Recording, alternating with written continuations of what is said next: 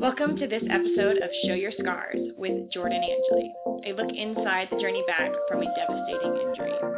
We may not choose for this to happen to us, but we appreciate who we've become in the process. Now let's look into this week's episode as we share our strengths and show our scars with pride. Today's podcast is brought to you guys by Recoup Fitness. Our friends at Recoup have created a product called the Stinger, and it's the first ever recovery product of its kind. It combines myofascial release and cryotherapy, otherwise known as massage and icing, to replace ice cups for athletes everywhere. This is an amazing product because you can use it in hard-to-reach places or on bigger muscles like your quads and your IT bands. I use it right around my knee to help with the swelling and just a little bit of relief after I work out. The Stinger is something that you just place in the freezer for 2 hours, and you can enjoy up to 6 hours of massage. Come on, guys. Recover smarter. Go to recoupfitness.com. recoupfitness.com. Use the code ACL Club to get a discount on one of their Stinger products. Right now, go and start recouping like a pro.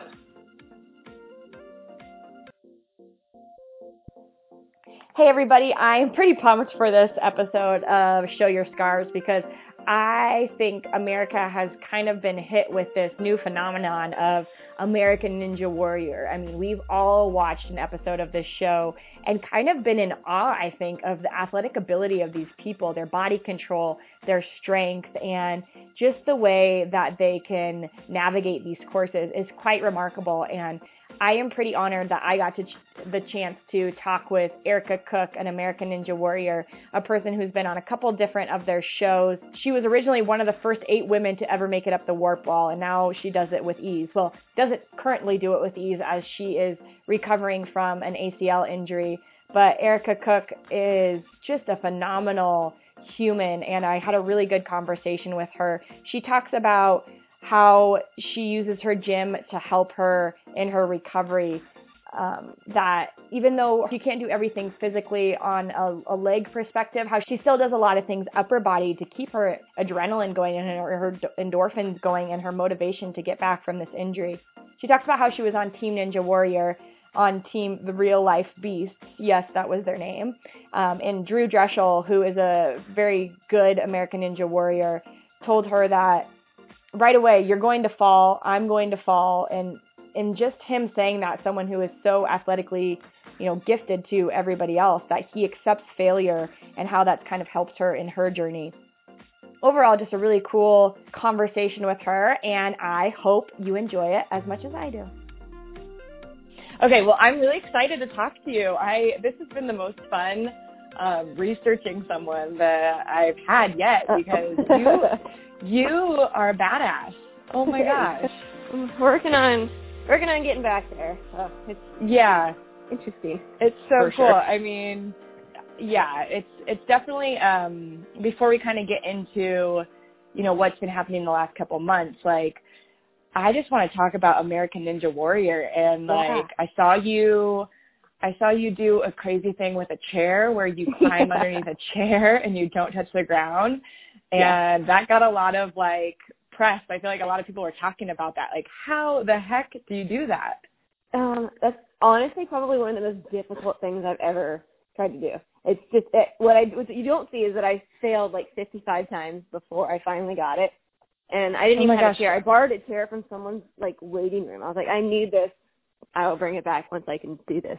No, I saw it online somewhere, and it was it's a big rock climber trick. It's like a big chair traverse. And I saw somebody do it, and I was like, that's kind of cool. I'm going to try. And then I couldn't. And just me being stubborn, when I find something that I can't do, I'm just going to, do it over and over and over again until I can.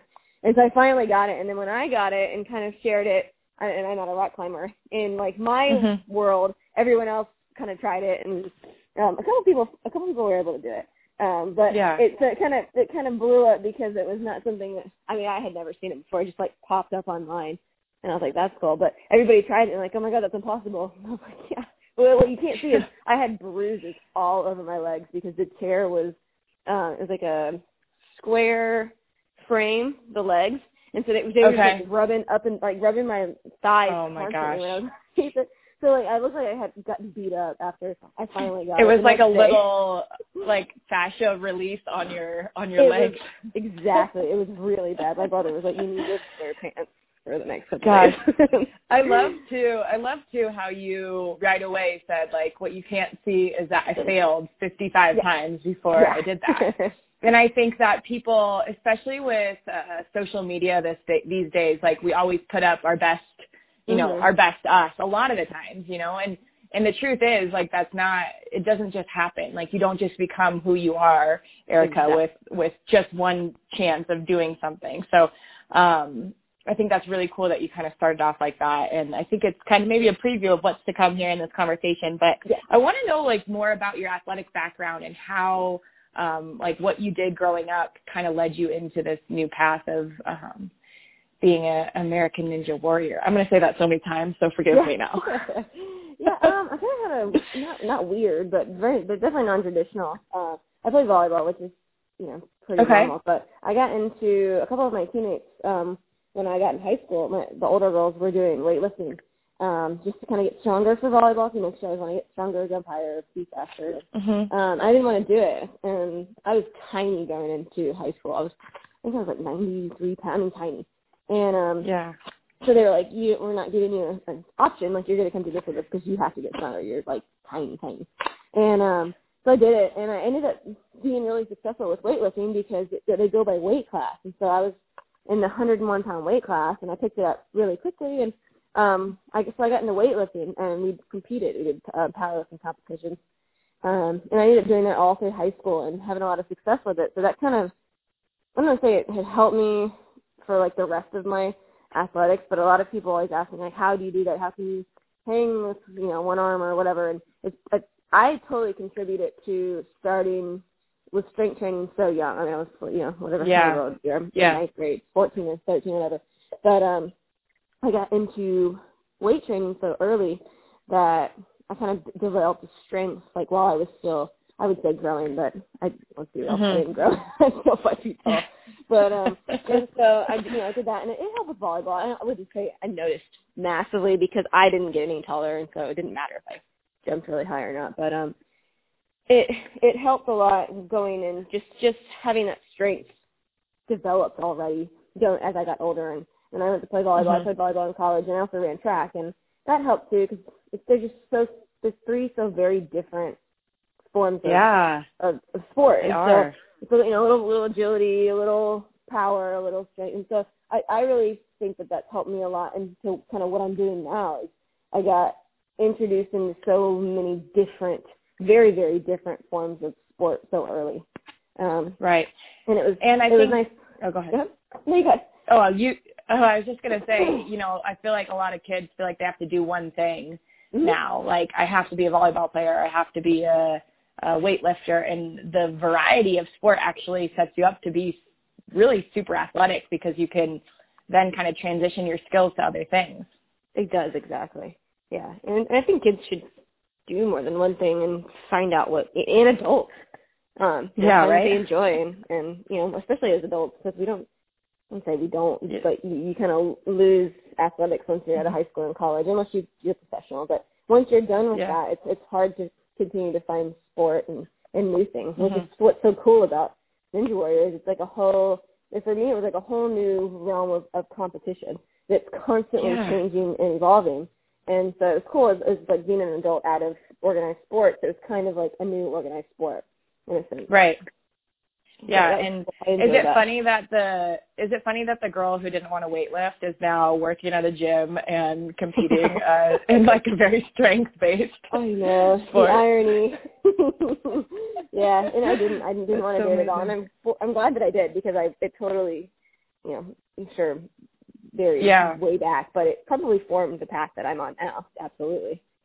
Right. We never know, like, when that little spark of passion is going to hit us, and it could be in something that you don't think is going to be it. So, so then you played through sports through college, and then after college, did you move back home from Gainesville, and that's kind of where you started? Was Ninja Warrior around then, or was it kind of starting to develop, or how did you transition into that sport?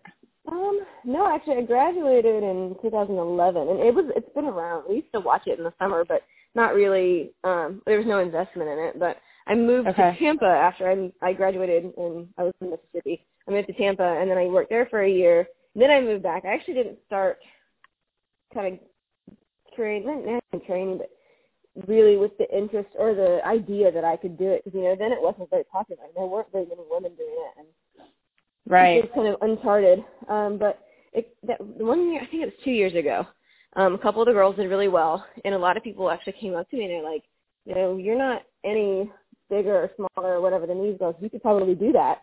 And I was, so, well, why not give it a try? And I actually did submit to them. Let's see, it wasn't last year, because I competed last year, so 2 years ago. And I did not get selected, but I went down to Orlando and I tested the course, and it was so much fun. That was when I realized, I was like, this is definitely something that I want to do. I didn't really know before. And after that, that's where it kind of evolved, and I started competing after that. But, yeah, it was just kind of something that was just like a new challenge that was kind of proposed to me by people that I knew, and they're like, you should try and do that. And then I tested and actually got my feet wet a little bit, and I was like, this is so much fun. I want to keep doing it. So.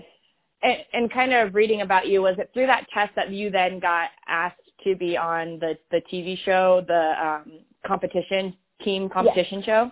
Okay. Yeah, it was for Team Ninja Warrior. I ended up running into one of the guys that would eventually be one of my teammates. And it was the first season for them for team. And so, not that it was hard to find people, but it was like just the very beginnings. And so, yeah, I got lucky that they let me in, whereas most of the other competitors, I think almost all of them were already like past competitors from the show. So I definitely got lucky on that one, that they let me do it, because that kind of pushed me into it. And then I got into an American Ninja Warrior mostly because of that. I got in at a perfect time, like right before it kind of blew up. I slid my way. Cool. I love that. I love that. And it's also putting yourself in the right spot to get those opportunities, right? You're like, well, I didn't make it. That's okay. Like, I want to go try and run the course. So exactly. You don't want to just give up and try something else. You kind of put your pride aside, because it's not exactly what you wanted, but, it doesn't always work out that way. So, yeah, definitely. And then the testing was awesome. It was awesome. Yeah. But, yeah, definitely from a failure, it's kind of like a new opportunity. So, how cool was that experience? Because one, I love that your team was called The Real Life Beasts. Yeah, like that cracks me up. But two, you are what? Yeah, good. That was what? Oh, you get to right away. You get to jump in with all these veterans. People who kind of know it. And you're saying you were new to the sport. Was it kind of nice to be new to it and like willing to try anything and not really know what to expect, or did that kind of hold you back in certain ways? It's both. It was really nice for my first experience with the show, because you kind of forget that it's a TV show, and so you're sitting on the platform and they're telling you when to go and when not to go, and not only is everybody watching you, but they've got cameras on you. And for me, I had never done that. So it was nice in that aspect to be surrounded by. I mean, it's really, honestly, the best of the best. We're all there. Mm-hmm. But at the same time, your teammates are two of the best athletes, period. And you're like, you have to live up to, the level of athleticism that is displayed. Which, for me, just being, growing up in sports, I enjoyed it. But it was also kind of like you're going into something brand new with, the NBA players. So it was both. It was kind of, not nerve-wracking, but it was intimidating a little bit, but once we started, it was so much fun. The team enjoyed it. It was so much fun to film. I bet. It was a blast. Cool. And I know very little about the sport. Like, I watch it sometimes, but I do know Drew Drechsel, and he was on your team. That has to be a cool experience. What did you learn from him? Specifically, can you point out something from that time on Team Ninja Warrior that you learned from him? Drew's awesome, because he's the most well-rounded athlete I think that I've ever come into contact with. He's just good at everything and knowing his body, and he's super strong. Not even like a physical thing that he taught me. I remember he sat down next to me before we filmed one morning, and it was the very first time, and he was like, "You're gonna fall." and I'm going to fall, and then we're going to move forward, and, you know, we're going to get a little bit better every time. And so that, for me, because, you know, it is going to happen, you are going to make mistakes. That was really cool coming from Drew, because it's kind of like a reality check. Like, yeah, you know, you don't have to go out there and be perfect. Just go out there and, you know, do well, but have fun. And that was really cool coming from Drew, because, you know, like I said, and if you compare it to, you know, professional sports, this is something that's been doing it for years and years and years. And right. So that's probably what has stuck out for me, that's coming cool. from Drew. Yeah. Yeah, that's really awesome. All of the physical things he can teach you. He's just an incredible athlete. Yeah, the body control you guys have is unreal. Like, that's one thing I know from, like, his name, watching him. He's, like, in control of every movement. Yeah. Or so it seems to the viewer. Incredible. A lot of the parkour and gymnastics and on the free running and all that stuff that all of the things that I need to get better at once I'm no longer rehabbing. Right. Those are actually things that I struggle with coming from three sports where you don't have to have any body control. Right. So you're learning a lot of that. Absolutely. I'm definitely still in the beginner phases of that. And I don't think that would have prevented my injury. Right. It wouldn't have hurt if I was a little less reckless with throwing myself around, for sure. So. Do you think, though, that this slowdown and this injury is really aiding you in that way, that you have time to work on, especially core and upper body, that body control that you maybe are weaker in? Weaker, you're not weak in it, really. You're stronger than most humans, but, absolutely. You know. Not even, like, so much the like the other weaknesses is I've had to really slow down and reevaluate how I'm not I said how I am training, but how I was training before. I was doing, I'm getting things done, but I didn't really have it good. I didn't stretch enough. I didn't, you know, I didn't do all those good things that help to prevent injury, and all the things that I'm having to do now and kind of working back up. Definitely I've had to almost like relearn how to strength train, because I've been lucky that I've always been, you know, semi-athletic enough to just kind of pick up on things. But, you know, it's, you know, when you're injured and you have surgery and you have to kind of start from not ground zero, but pretty much ground zero. For me, it was interesting, not even like working on the other areas that aren't affected, but working on strengthening, like, my knee. Because I've never had to, like, I never had to do anything from the bottom up. So it's been really, it's been very interesting process from that perspective. I've been really lucky. I'm 28 and I've never had a serious injury until now. Yeah. I was the same way with before I tore my ACL too. I hadn't had anything, and then it was that, and it's a real big reality check for everything that you're doing, you know, like, how am I training? How am I looking and, like, evaluating my performance, and what's my nutrition like, all those different things. But how did the injury happen? So you tore your ACL in the fall, correct? I tore it in August, the end of August. August, okay. We were filming when I did it. So I can't exactly tell you how it happened because it hasn't come out yet. But I basically, we were moving really fast. I took not even a fall. I actually landed on my feet. I landed how I wanted to. I just, you know, landed wrong. And it's just one false move. I don't even know. I've seen it. I mean, I have the video on my phone, but I haven't seen it from, like, behind. So I really don't even know what happened. I had done that. Gosh. The same obstacle I had done, I think it was my sixth time, maybe? Fifth or sixth time doing it. And honestly, that was the best. It was the best I had done it yet. And so it was ironic. But I didn't even know what went wrong. I landed both feet down. I mean, it's probably 6 or 8 foot drop. We were moving pretty quickly, but I had done it 5 or 6 times before, and it was just one time too many, or maybe I landed with one leg straight. I really had no idea. But it was. And you can watch it. You can watch. Are you trying to figure out, like, what happened? Is that what you have it on your phone? Well, what's crazy is I have an angle where you can see my left leg, which wasn't injured, and my right leg is kind of blocked by a pole. And I watched it, and I landed, and you instantly see my knee just blow out to the side. And I was watching it with one of my friends, and I was like, oh, my God, that was really nasty. And he was like, that's not the knee that you hurt. And so both of my knees really kicked out to the side. I'm really fortunate that I didn't injure both of them, because I saw it, and it made me cringe.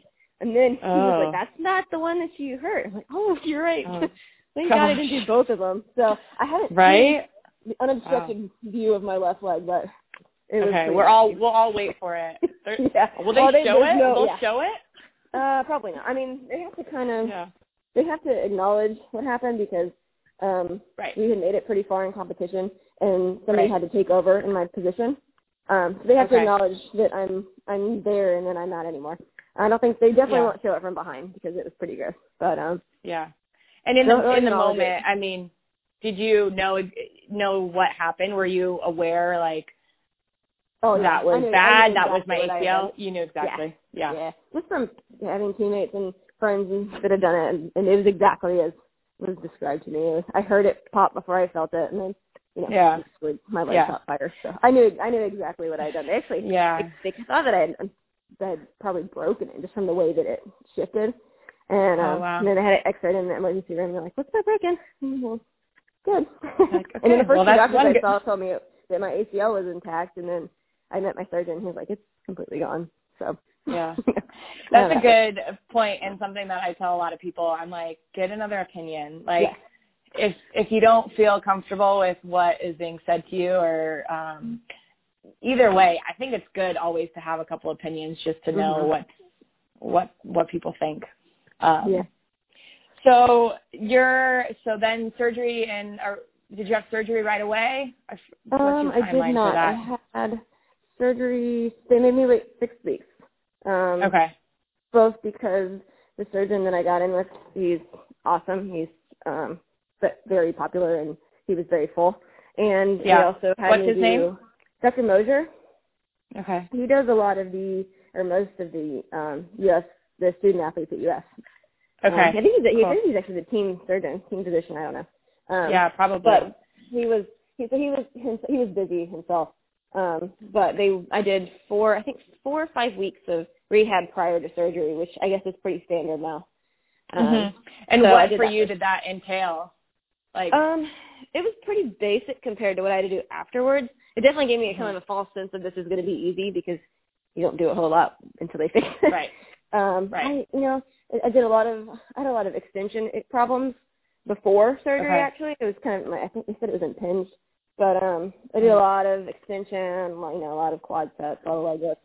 They let me do the leg press, squats and stuff, but I couldn't really do anything, super advanced. But so I did it, I think, 5 weeks before, for 5 weeks before I had surgery. And it wasn't so crazy. Go ahead. It was very simple compared to, post-operative. Yeah, and it was kind of a reality check after surgery, this is a lot. Yeah, well, I kind of thought that because I was like, I've been here for 6 weeks now, I know what's coming, and, you have no idea how much harder it is after they slice you open, and then you have to go back and do it. And I went into PT the morning after surgery. So I'm kind of a big, huge baby when it comes to blood and guts and stuff. And so I really had to grow up a lot during the whole process. Yeah. I came home with the drain and the blood bag on the side. And normally I would have just passed out cold. So I really had to mentally grow up a lot. And the day after surgery, I went in and my PT pulled the drain out and I didn't pass out. And I didn't eat stuff then. But so it was a lot more intense than I kind of anticipated it would be. But for me, being as big of a baby as I am around blood and stuff, I have yet to pass out during this whole process. So that's worth a trophy in itself, because that's hard for people. I was really concerned. I wouldn't look at it for 5 days, but does it look okay? Just asking other people. She took a picture. Look at it when you can handle it. So,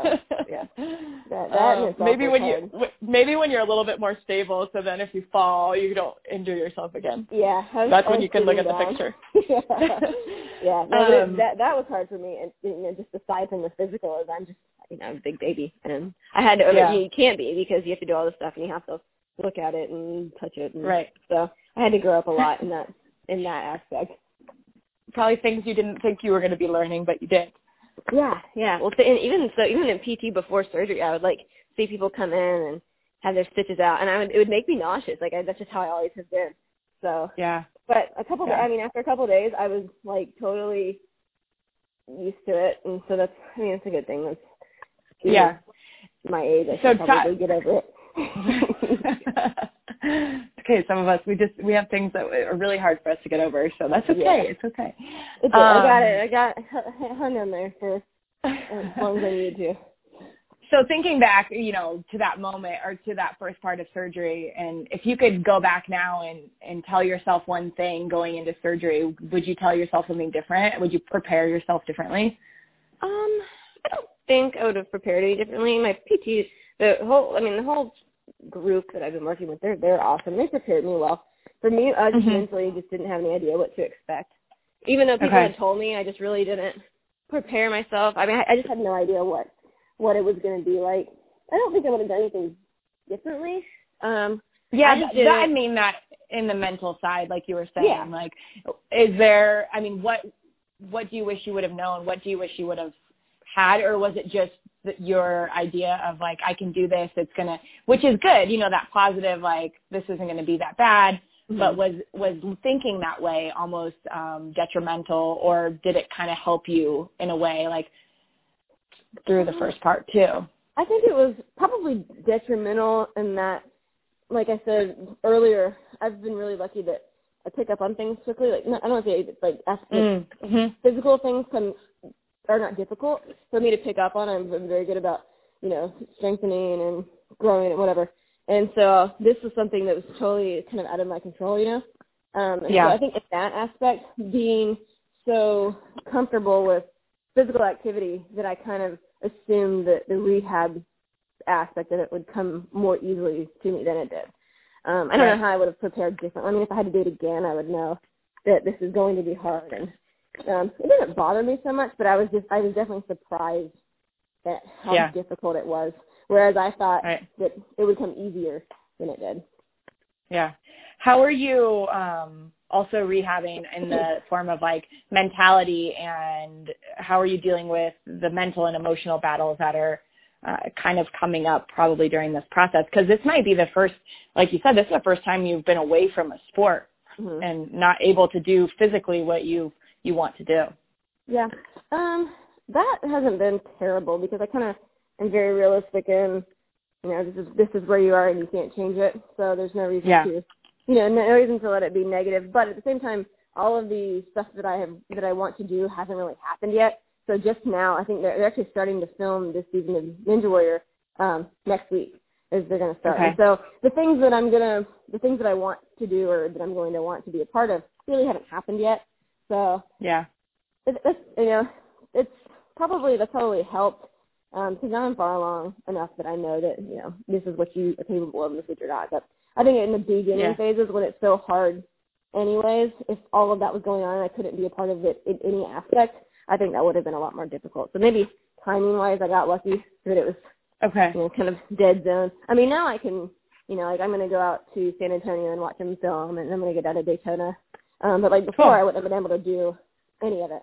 So, I mean, even just to be a part of it, or go watch, or whatever. So I think that's timing-wise, I got a little bit lucky, because I think that would have been really hard. Like, if you got hurt and you had surgery right before your season started, and you couldn't be involved at all, that would definitely be more difficult. It kind of gave you a chance to focus on the little things and focus on what you needed to do to get back. Definitely. There's less distraction, for sure. Yeah. Do you use any mental, like, affirmations, visualization, anything like that to help you train right now as you kind of are prepping to get back into some bigger work with rehab stuff? Not necessarily a mental approach. Like I said, I have really awesome PT, and they've been very kind of progressive with me, and I guess it is mental, because they let me, or do it in a way where I can see, like, physical progress. And so he'll tell me, oh, you know, you did 80 pounds on the extension today, and you were at 70 last week. So it is mental, I guess. But for me, like, seeing visual cues that I'm progressing has been really helpful. Even if it's nothing, even if I could do a body weight squat to whatever, the 20-inch box, you know, a couple weeks after, and then I can do 18 the next time, and just any kind of, for me, visual progress was really helpful. You know, it's measurable. It's something that you can tell you are progressing, even if it doesn't feel like it, because a lot of times, even still, for me, it doesn't always feel like it. But how important do you think, because, and this probably is something that you maybe talked with your physical therapist about, but it seems like, you know, just following you via social media, you've been able to do some stuff on your own, or probably at PT, I don't know exactly where it's at, but you're doing upper body stuff, you know, mm-hmm. with protecting your leg, but you're still working on something. You know, I think one of the hardest things as athletes is when our leg is injured, we can't, if we're a leg dominant sport, we don't think we could do anything. But sometimes like some kind of workout or some kind of upper body, core, whatever it is, workout during that time where you can't physically do anything with your legs is really key. And you've kind of found a good balance with that. How have you kind of adapted that training and the communication with your physical therapist? They don't follow me on social media. They would probably yell at me a lot more. That's not true. I've been very smart. It doesn't look like it by some of the things that I did.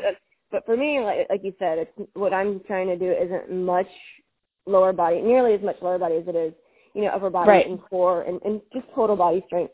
And so I'm very in tune with what I'm capable of. And so I would never do anything where I would put myself in a position, you know, to fall. You know, you can fall and do anything, but I was very conscious that whatever I was doing, I was capable of doing safely. My PT was very, very not adamant, but open to letting me work out as soon as I felt comfortable. I think I got back in the gym, and it's easier because I have a gym. I mean, that's what I do. And so I didn't have to go to like the public facility, and that would have been hard.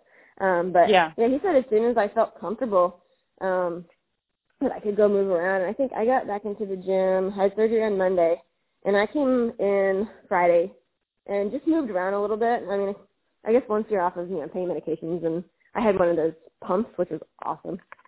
But once all of that was gone, did some pull-ups, and it was hard to do abs for a while, but it just moved around, and that really helped me a lot, because I'm not used to sitting still for, you know, an hour, let alone almost a week. And we get so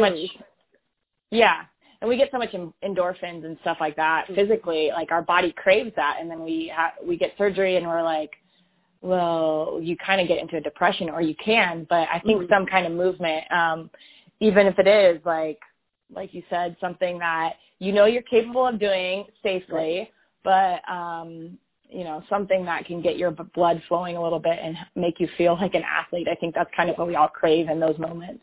Yeah. I actually thought it was going to be, for me, it was going to be harder to sit still. And I said, I only sat still for like 4 days, but that was huge for me because I don't usually do that, but I actually noticed that, you know, I had a lot of just normal aches and pains and tension and tired. Mm-hmm. And I felt so much better coming, like sitting down and laying down for a couple of days and then getting back into the gym. Like it was almost like necessary, especially because I tried to work out, you know, and be really active before surgery, knowing that I was going to be sat down for a while. So it did a lot of good to rest as well. I know all the PTs are different. Mine encouraged me to get back into the gym, I think, because he knew where I was coming from. Uh-huh. And it also helps that I wasn't trying to, you know, go into Planet Fitness or somewhere that was, like, crazy busy, because I could come in here with my crutches and sit on a box and, you know, be safe about it. But and it definitely helps.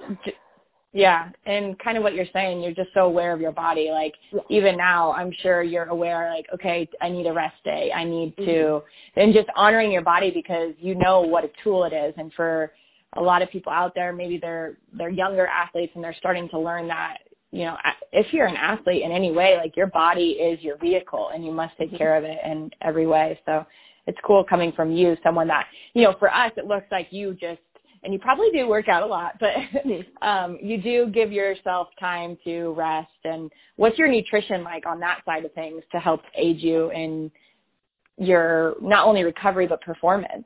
Mm-hmm. I really didn't have to change. I don't ever diet, and I don't ever push the word diet on people, but I just eat well. And I did before surgery, and so I really didn't change anything after the fact. I probably cleaned it up a little bit because, you know, I was not nearly as active afterwards. I mean, I still can't be. But I just eat well, and I try and tell all of my people that, you know, eat good foods and eat enough of them. You know, lots of meat, vegetables, fruits. I try not to eat, you know, junk food. Moderation. But really, right. I didn't change a whole lot. I was trying to be smart about it, especially, and I'm by no means am I slowed down, but from where I was, I've had to slow down. So just eat clean is what I try and tell people, and eat enough. That's hard too, because you think, oh, I have to be perfect. You know, I'm sitting on the couch for however many weeks you have to be perfect, and eating not enough is just as bad as eating too much or too much or bad things. So it's got to kind of find the happy medium. But for me, I didn't really change a whole lot because I try and do that anyways. Just, you know, it's how you perform optimally is you got to fuel yourself. So the same goes for healing, I'm sure, is you have to fuel yourself properly or else you're not going to heal like you need to. But absolutely. Yeah, clean and enough. Yeah. Are you starting to see you're 4 months out now? 4 months post-surgery? I am 4.5. 4.5. Are you starting to see, like, little light at the end of the tunnel moments? Sort of, am I? I'm on it. My PT says I'm on the extended plan. Yes. Which is okay. No. Yeah. Yes and no. I didn't have no massive complications, but it's definitely been more difficult than it could have been, just in terms of kind of how I healed. And I have just built up so much scar tissue that it's really hindered my range of motion. And so it hasn't been, it's not, none of it's easy, but it could have been easier. So I'm actually testing tomorrow to see if he'll let me jog. Okay. Which is, I think that's big because that's a light, not at the end of the tunnel, but it's definitely a light. It's progress. It's something that I haven't yet been able to do, but he's been killing me with the strength training. So I appreciate that. Right. And I, as someone, of course you appreciate it because you know the importance of strength when you're running, like, you know, it takes less pressure off your knee. And I think that's kind of good for people to hear is that it doesn't go the way you always think it will go. Yeah. Breaking through scar tissue sucks. Mm-hmm. Yeah, it does. Really, I'm still, really I'm painful. Still working on that. But no, it's definitely. I think for me, especially that I think a lot of people expected me to kind of fly through it, and I did too. Like I thought it was just going to not be easy, but you know, it'd be this and this would happen and then this happens, and it hasn't happened like that for me at all, which is kind of cool for me because I, you know, was expecting something totally different than kind of where I'm sitting right now, but it's still an interesting process. It's been a lot harder, not even like physically, but just in terms of the timeline. It's been more difficult than I definitely imagined. I think we all imagined, which is kind of, for me, it's kind of cool because it kind of tells people who are, you know, maybe reading my story or listening to my story or whatever, that you can be, you know, somebody that likes to watch TV and play video games and go through this, or somebody that's crazy and traverses chairs, whatever, active, and it's still it was just as hard for me as it is for anyone else, which from that perspective I thought it's been kind of cool because a lot of people have been like, oh, I'm 3 months and I'm running now, and I'm like, well, I'm 4 and I'm not, you know, so it's kind of a cool, it's humbling, kind of a cool reflection. Yeah, like a humbling. It's definitely humbling. The whole experience for me has been humbling. I kind of thought that I was going to come in and just crush it, and it hasn't been like that at all, which I appreciate. Because I needed a challenge. Yeah. Yeah. Does it make you, I think, I know I can speak personally, like with sport, I feel like you're in control. Like you feel like if I do this, this, and this, I'm in control of my success. And I feel like one thing I learned from that is like, we don't really have control. We can do the things right. And like, that's just the peace of mind. Like doing the things right is the peace of mind that I did everything I could do. Is that kind of, have you lost a little bit of like, trying to control things in this? Definitely. Yeah, because I did everything they asked me to. I've been in PT twice a week since, you know, right after my injury before surgery, so for over 6 months. And, I religiously, everything I'm supposed to have done, I have done. And it still doesn't, not that it's not worked out, but it's not worked out how we anticipated it would. And it was interesting. It was definitely a learning experience because, you know, you're like, you do A, B, and C, and you're supposed to be, it's supposed to happen. But it's, you know, I'm walking proof that it doesn't. That's not necessarily the case, though. I definitely have to kind of just accept that it will come. It's just not coming, you know, at the time frame. I'm also very impatient. But in the time frame that it should be, you know, where I am. And my, I think it was kind of cool and just, I don't say difficult, but frustrating for my PT, too, because that's what he does. And he really kind of didn't understand from the perspective, like, why is what we're doing not working the way that I want it to. So it's kind of cool to watch him struggle with it from my perspective as well, because he does it all the time. And he's like, why is it not, you know, bending or what in there is getting hung up? I actually had a second MRI because they thought that it was structural. They're like, there's no good reason why this is happening. And, you know, it wasn't anything surgical. So it's kind of cool watching, because I watched, it's not like it was just me and I'm not doing whatever it is. Maybe I'm not doing something I should be. They were like, you know, what the heck? Like, why are you not responding to you know, reading? So it's been kind of cool. It's been difficult, but I definitely had to learn that you can only control your effort pretty much in this whole process, and everything else will happen at some point or another. Do you think that if you had a magic wand and you could change all this and go back to that day, and would you change it? I was reading that next question you sent me an email, and I was actually thinking about it. I didn't. You're like, please don't ask that question. Please don't ask that question. No, I didn't come up with a great answer because I wouldn't. I appreciate the experience. If I had the opportunity, I wouldn't choose to do it. Like you said, hey, you can have this really cool, enlightening recovery experience, but you're gonna blow your knee out in the next 30 seconds. I would not do it again.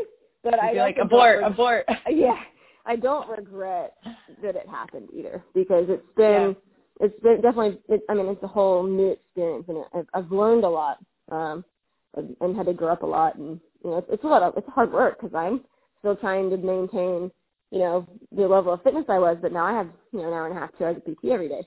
So it's been definitely interesting. I wouldn't change it. I wouldn't select to do it if I didn't have to. That was the best. I think that's so honest, and I really like that, and I think it's honest, and I think, you know, especially being in it right then, like I think I would probably say the same thing if I were in PT right now. You know, obviously now I have the perspective of I can look back and say, okay, I see how these things kind of worked out to make me a better athlete and a better player, and this and that, but you can't see that yet, right? You're in the mix. You're like, my dang knee won't bend, and I'm pissed. But like, it'll get there. I just hope that, you know, one thing that I've really noticed throughout talking to you is like, you're really finding like how this process is interesting. Like, you're really interested in how like your body works and how this, you know, it is like an up-down plateau, down, up, like roller coaster, and just that perspective and that ability to think that way, I think probably hints back at your time with, you know, your training for Ninja Warrior, and like, you don't really know what's coming at you in that sport, right? Like the course can be so different all the time, which might make this journey, not that it's easy, because it's not easy for you, but it might make you more adaptable in the process. Yeah, definitely. I think it'll help. I mean, I think it'll help in all aspects, but the most, even not even in competition, the most important thing that I think I've taken from it is that I need to be more mindful, and because you have to be when you're in PT, you have to be mindful of what you're doing, and, you know, in your form and in your recovery and stretching and all the important things. And that was, for me, is not even how I was competing, but how I was training beforehand was just not very, I don't say unsafe, but it wasn't very smart. I've learned how to be so much more of a smart, I don't want to say a smarter athlete, because, but definitely a smarter athlete. I was going with it. And then when I got hurt, I mean, we were just all out, an all-out sprint. It was just a reckless movement, I'm sure, and it just happened. But after the fact, looking back on it and looking back on where I am now and where I come from, I just have to learn and I am learning how to be a smarter athlete. Yeah. Because, A, I don't want to do it again.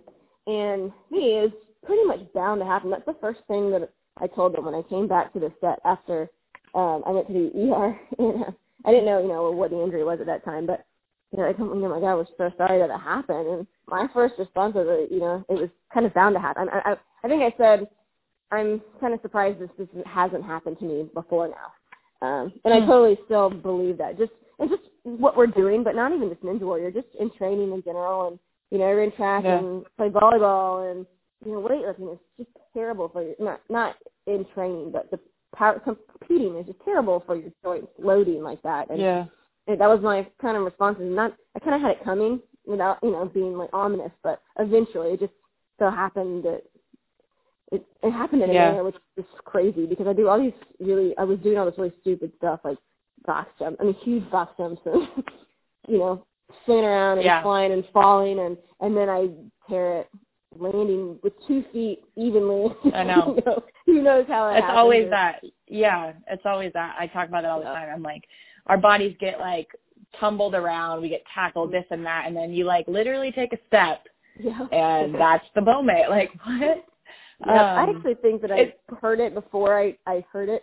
I got hung up on some part of one of the obstacles in the run that before I really got hurt. I got hung up on something, and it hung me right behind the knee, and I kind of fell backwards. And I think that probably started it, and so it wasn't out of left field because actually they filed an incident report about that, the first one. And then I it was just my first big impact. So I think that had part of it. But, yeah, you don't, all the crazy stuff that we could have done, we did, the wall, it's this massive wall. It wasn't on the wall. It was literally landing, 2 feet down. That's how it happens. Yeah. There's so many people listening to this that kind of want, what would you tell them? They're going through the process right now with you, wherever they are. What little nugget of inspiration or information would you want to give to them? I would... if people did tell me, and I was really fortunate that I had some really great athletes. I mean, Drew. Drew, he tore his ACL a couple of years ago. I'm not sure if you're familiar with Jessie Graff. She's the girl that, just did so well this year. She tore her ACL a couple of years ago. And so she was in my ear, especially before surgery, all the time, with all of these things that she thought that I should know beforehand and, things to ask my surgeon and graft choice options, which I actually ended up not doing the one that she did, but that was really helpful. But like I said earlier, the groups and the support groups, and I think the group that I was added to is on Facebook. But just having the input of people that are maybe just a little bit farther ahead of you, because right at the beginning it's really overwhelming. But I had people tell me 1,000 times you have to trust the process, and I really didn't trust the process. Until I was probably 2.5 or 3 months in, I was kind of I thought I was just going to wake up, a little bit better every day. And then I realized that's not how it happens. I just thought that I was going to notice, a marked difference every time I stepped out of bed. And once I actually started, trusting the process and kind of embracing it, it really became a lot easier, because when they tell you it's, 6 to 8, whatever, 10 to 12 month recovery, for me, I heard it, but I didn't really comprehend it. So I'm 2 months in, and I'm when is this going to, when am I going to be normal? Yeah.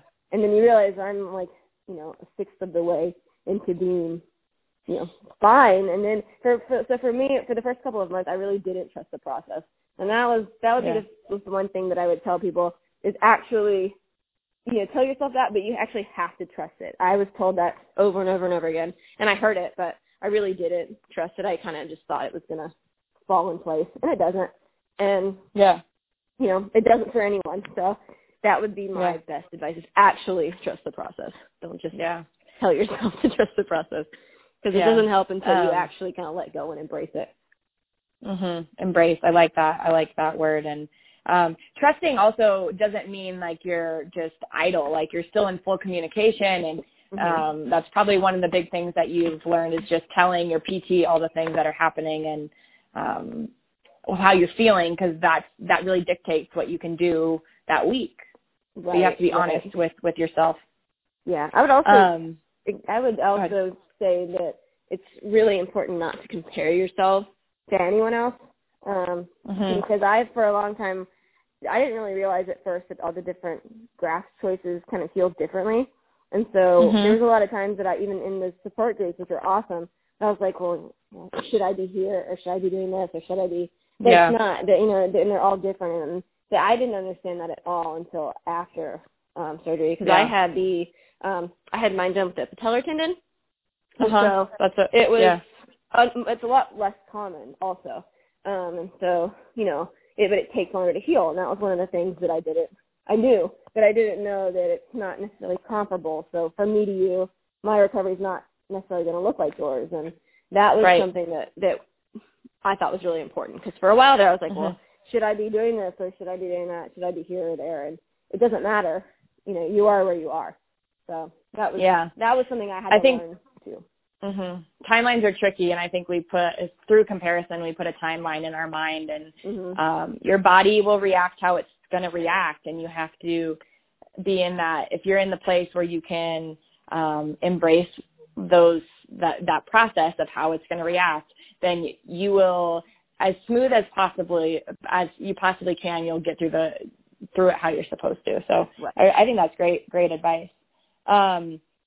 What is it? So right now you're probably, there's got to be things that you wake up every morning and you're excited. Like I'm working hard to get back to the sport I love, right? You love competing on Ninja Warrior. What is it about the sport that, you know, keeps you coming back and gets you out of bed in the morning and ready to go get better so you can get back there?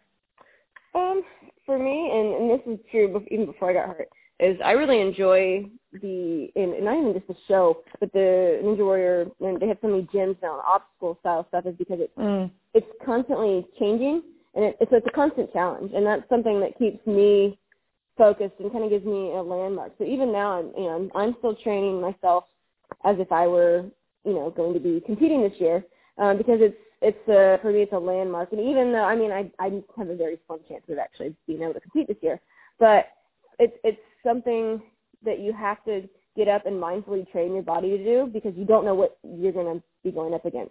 And so for me, it's very true for this rehab, because I go to PT every day, and I don't know, what I'm going to be doing or what am I going to, be working today. So it's very similar. It's just, it's a constant challenge. And those two things for me have been very comparable, because for, training for, say, the show, you have to be ready for whatever is tossed at you. But it's very true for this injury, is you don't know, what are you going to be, training.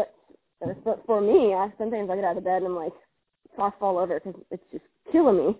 Or I'm like, oh, this feels good today. So what are you going to be, thrown at with today? So it's very similar in that it's a challenge.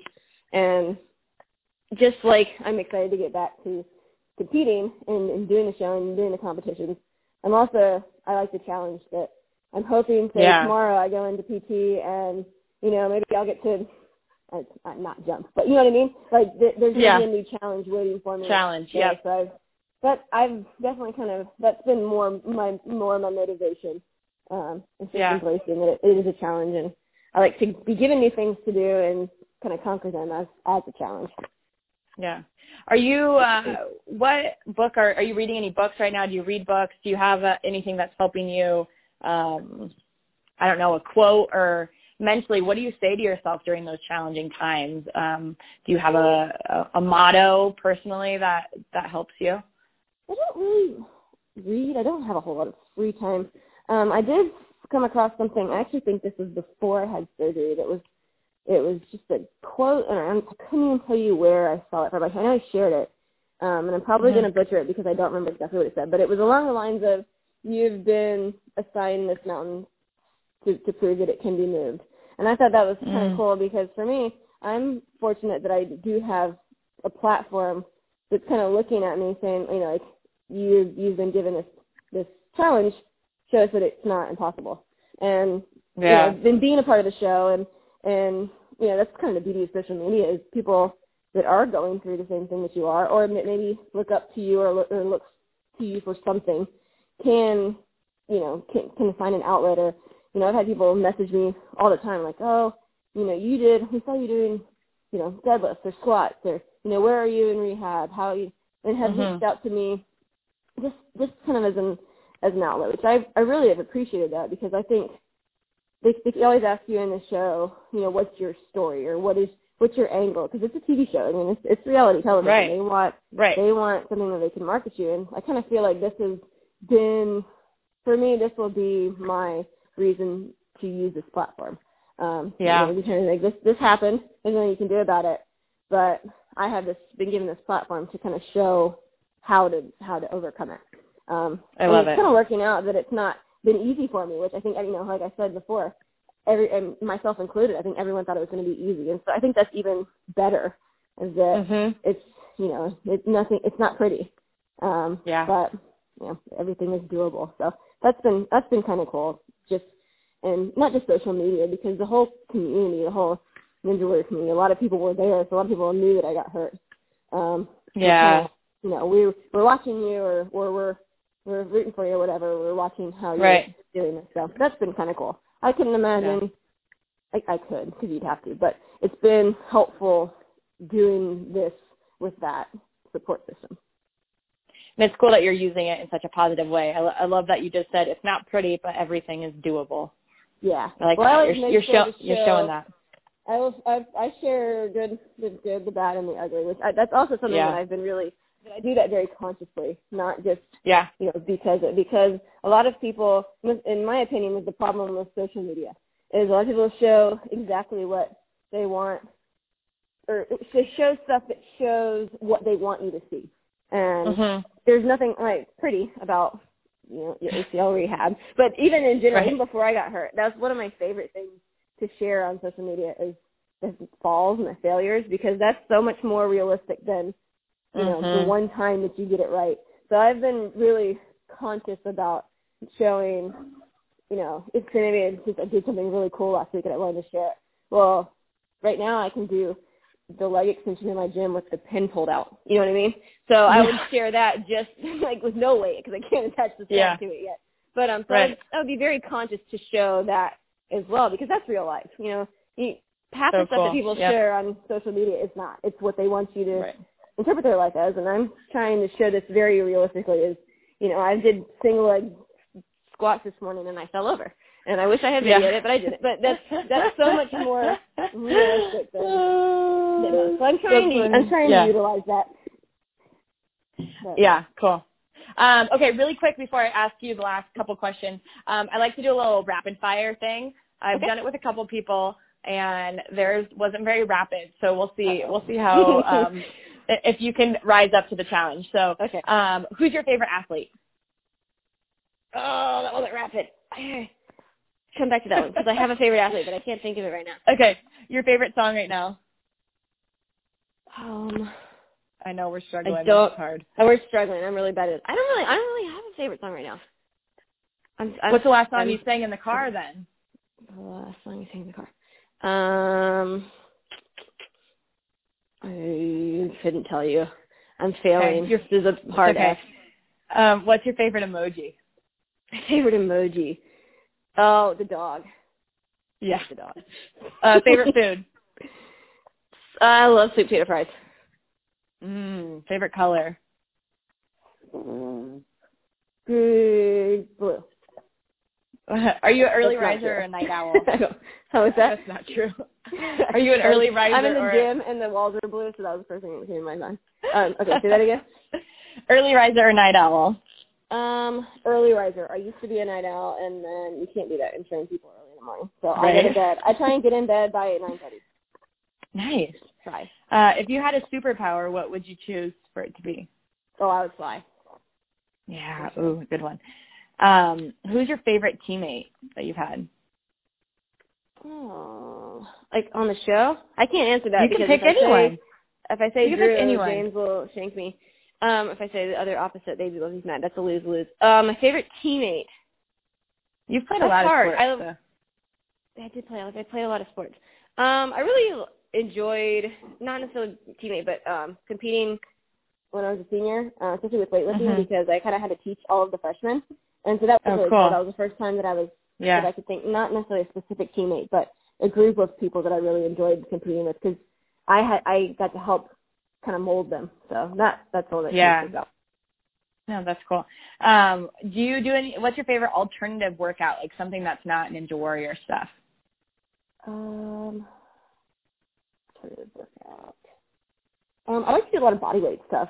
Mostly, actually, yeah. that's mostly what I do. Do lots of yeah. pull-ups, lots of push-ups, lots cool. of sweats. After competing with weightlifting and doing really heavy weights, I really like to do no weights at all, just super high reps. Yeah. If you left for vacation today, where would you choose to go? Anywhere with a beach. Anywhere but the beach? Oh, no, anywhere with the beach. Anywhere with the beach. I was like, what? Anywhere is tropical, okay, with the Caribbean, beach. Anywhere, yeah. anywhere with water. Yeah. Do you have tattoos? I do not. Okay, then the second part of that. Yeah, I don't have any other. Who is your favorite athlete? Coming back to that one. You know what? I watched, and it's just with the Olympics, Simone Biles. I love watching her compete for gymnastics because she's so incredibly powerful. I've never seen, and mm-hmm. that definitely sticks out to my mind. A lot of times yeah. of athletes I watch, follow, and admire, but she's just incredible. Like, the things that she's doing are like impossible, but they're not because she's doing it. Definitely. Right. I really enjoyed watching her. Good. I love it. Well, good. You answered that question. So that's the rest of there's a couple more, but I know it's fine. Okay. So when say we're, years down the line and you are done competing, as a Ninja Warrior, what do you want people to remember you for? That's actually not a hard question. I want to be remembered as for my humility, I think.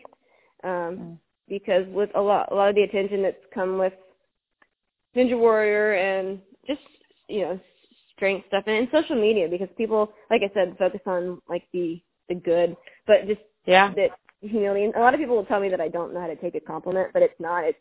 I want to be remembered as a very humble person, because that's exactly how I was raised to be. And they hate it on the show because, they want you to show emotion and blah, blah, blah. Yeah. They think that it's more being stoic, but it's not. It's just, the respect, to be humble. That's kind of what I take pride in sports, because, in my opinion, to be successful, you have to be able to navigate between the ups and the downs. And for me, that's the easiest way to kind of stay level-headed. So I think for TV, it doesn't make great TV. I mean, they probably hate it, but if I had to be remembered for something, it's that I was just even keeled the whole time, and that helped and hurts at times. But that was definitely important for me, especially with my upbringing, and I know that would make my family proud.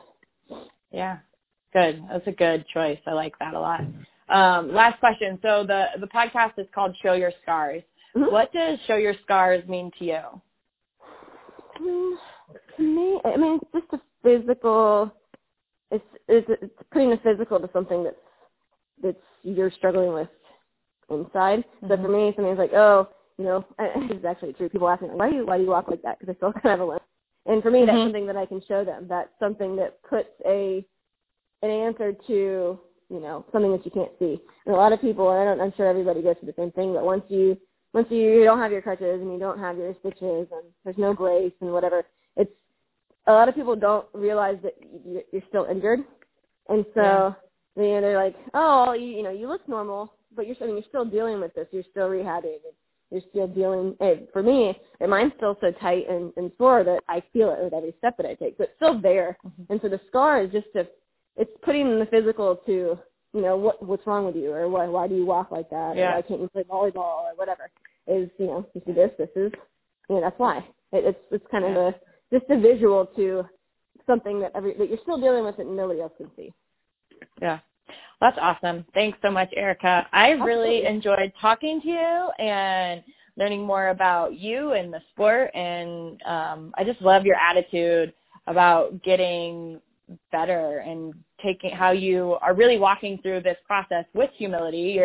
You are for sure. And learning how to trust the process. It's cool to watch, and I'm really excited I got to talk to you about it. Well, thank you for calling. I appreciate it. There she is, Erica Cook, talking about her ACL injury recovery that is currently going on. Just the day after we recorded this, Erica got to jog for the first time, put a video up on her Instagram. So we're super stoked for her that she has taken that step, and you could see that she was pretty excited. She got to jog a little bit, and that's always a big step in injury recovery with the lower body anyway. So congrats, Erica. We're proud of you. And overall, just really some good nuggets of information that Erica shared with us. I loved when she said, don't compare yourself, listen to your body, that she had to become more mindful in how she was training and to really trust the process. It's really cool to see what she gets inspired by. And I loved the quote, you've been assigned this mountain to prove that it can be moved. So maybe some of you guys need to hear that today. And I really hope that Erica inspired you to know that you can do this. Can't wait to see you compete in American Ninja Warrior in the upcoming seasons. I'm sure you'll be back and better than ever. So thank you guys so much for listening. We hope you enjoyed the conversation we had with Erica Cook, American Ninja Warrior, and sounds like there's another couple other Ninja Warriors that I should be talking to, and I'll have to try to get them. Maybe Erica can help me get them on the podcast for some upcoming episodes. So until then, I would appreciate a review. If you guys like the podcast, if you are excited for me to try to talk to someone, let us know so we can reach out to them and try to get them on Show Your Scars. Until the next episode, go out there and show your scars, people. Be proud of who you've become in the process.